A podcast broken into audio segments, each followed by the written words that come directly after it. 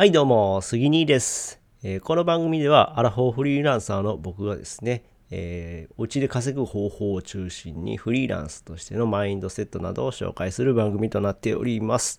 はい、えーこの番組は1年間のスパルタ無料メール講座、池早メルマガの提供でお送りします。えー今日は8月17日火曜日ですね、え皆さんいかがお過ごしでしょうか？はい。えー大阪はですね、今もう雨が降っててですね、えー土砂降りなんですけども、えっと、この前ね、僕、レンタルスペースっていうのを運営しているんですけども、まあ、そこが3階にあって、で、3階の上がまあ、屋上になってるんですけど、そっからね、やっぱり、なんか結構古いビルなんで、あの、雨漏りがしてるんですよね。うん。でこの前のその大雨の時もですねその雨漏りしてることにまあそれまで気づかなかったんですけども、えー雨漏りしてるなと思ってもう僕の運営してるレンタルスペースはダンスのスペースなんですけども行ってみたらなんか鏡置いてあるんですけどもびちょびちょになっててなんじゃこりゃみたいな 感じだったんですよね。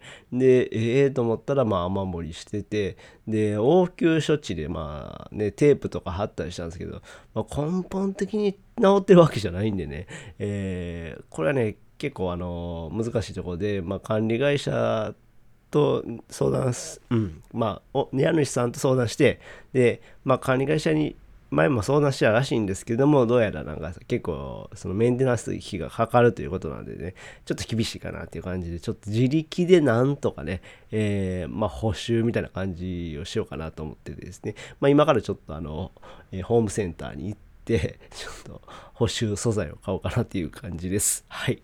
えー、とですね。えーじゃあ今日は、えーこんなテーマで話をしようかなと思います。え、Twitter 発信で迷った時にやるべき5つのことという話をします。うん。え昨日僕はこんなツイートをしました。え、Twitter 発信で迷った時にやるべき5つのこと。えプロフィールを見直す。情報を整理する。ストーリー性を持たせる。数字を入れる。自分の実績をしつこくツイート。えー僕もツイッターで伸びずに悩んで迷っていました。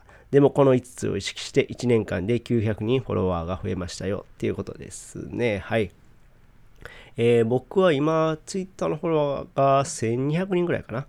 うん、1200人ぐらい、1229人なんですけども、1年前は300人弱っていうところだったんですよね。はい。なので、なかなかね、それまでもやってたんですけど、伸びずにね、悩んでたんですよ。うん。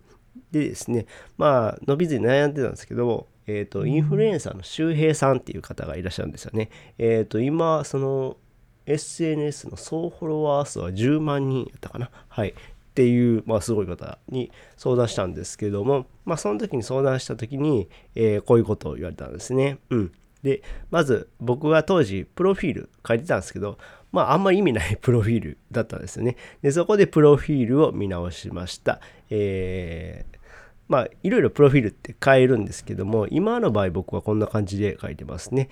え4年前にど素人からウェブ業界へ、えー最高月収100万円、元工場勤務の作業員からスキルゼロで嫁から借金、ワードプレスでウェブ制作、一案件30万円、ブログはこちら、えー Kindle 本を4冊出版、カテゴリーランク1位、Kindle 出版のコンサルをしています、みたいな感じで、まあ自分の、まあ、えーやっていることとか、はい、えー実績とかを出してる感じですね。はい。こんな感じで、プロフィールを見直しました。でですね、えー次、情報を整理する。うん。えー当時はね、あの、僕、そのプロ、えープロフィールちゃうわツイッター、ツイートがですね、なんか、まあ、意味のないツイートというか、分かりにくいツイートをしてたんですよね。うん。なんかざーっと、だらーっと並べて何を言ってるかわからない。そう。何を言ってるかわからないツイートをしていたので、そこの情報を整理して発信するようにしました。で、今回のツイートとか、まあ、ツイッターで発信で迷った時にやるべき5つのことって言ってるんだったら、こういったツイートやったら、えー箇条書きにするのがね、えーいいですね。だから、えープロフィールを見直すの前に点を入れるとか、えー情報を整理するの前に点を入れ、点点点とこう入れて、で、開業していく。で、こうやったらね、こう見やすくなるんですよね。はい。なので、えー情報を整理して見やすくしました。で、3つ目、ストーリー性を持たせる。えーこれ、まあ、プロフィールでも、ツイッターでも、ツイートでも、どっちもそうなんですけども、えー何かしらのこうストーリー性を持たせることが大事ですね。えー例えばさっきのですね、えプロフィールやったら僕は、えー月え最高月収100万だったけど、えーもちもともとは工場勤務でした。そこから嫁さんに借金ししてでなんとか這い上がって、えー、そこまで行きましたみたいなこのストーリー性を持たせるこれが大事なんですよね、えー、ツイート内でもそうですそのストーリー性を持たせるっていうのが大事なんでそのストーリー性に引き込むようにするとこれテクニックですよねうんえこういうのって、まあ、心理学とかの本とかにも書いてるんですよね。えー、心理学の本というか、コピーライティングの本に書いてるんですよね。はい。えー、ストーリー、ストーリーブランド。ストーリーブランド戦略やったかな。うん。そういった本にも書かれています。なので、人間ってこのストーリー性を持ったことに惹かれていくんですよね。なので、こう、ストーリー性を持たせるのは大事です。はい。で、4つ目が数字を入れるですね。はい。えー、数字を入れるの。数字ってっていうのが一番分かりやすいんですよね。文章だけで終わるんじゃなくて、ストーリー、えー、数字を入れると。はい。えー、まあ、このツイートでもそうですけども、やるべき、えー、ツイッターで迷った時にやるべき5つのこととか。うん。で、えー、ツイッターの水迷ってました。でもこの5つを意識して1年間で900人フォロワーが増えましたよって言ったら、数字って分かりやすいんですよね。うん。なので、こういった数字を取り入れていくことによってですね、えー、ツイッターの発信が、えー、より、えー、見られ、見られやすくなる。で、フォロワーが増えやすくなるっていうことなんですよね。はい。で、最後5つ目、自分の実績をしつこくツイートと。うん。えー、僕はそれまで自分のことっていうのは何も言わなかったんですね。あまあ自分のことっていうか、あの自分が何者かっていうのはわからない状態やのに自分のことを言っているって感じだったんですね。うん。もちろんあのツイッターって最初はその自分のことばっかり言ったらあかんんですよ。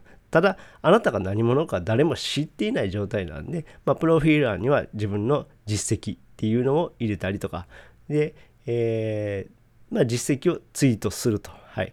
で、それってでも自分のことばっかり言うのはダメなんですよね。なので、えー、相手の、まあ、悩みに答えて最後にちょこっと自分の実績を入れる。これがいいんですよね。はい。っていう感じで、はい。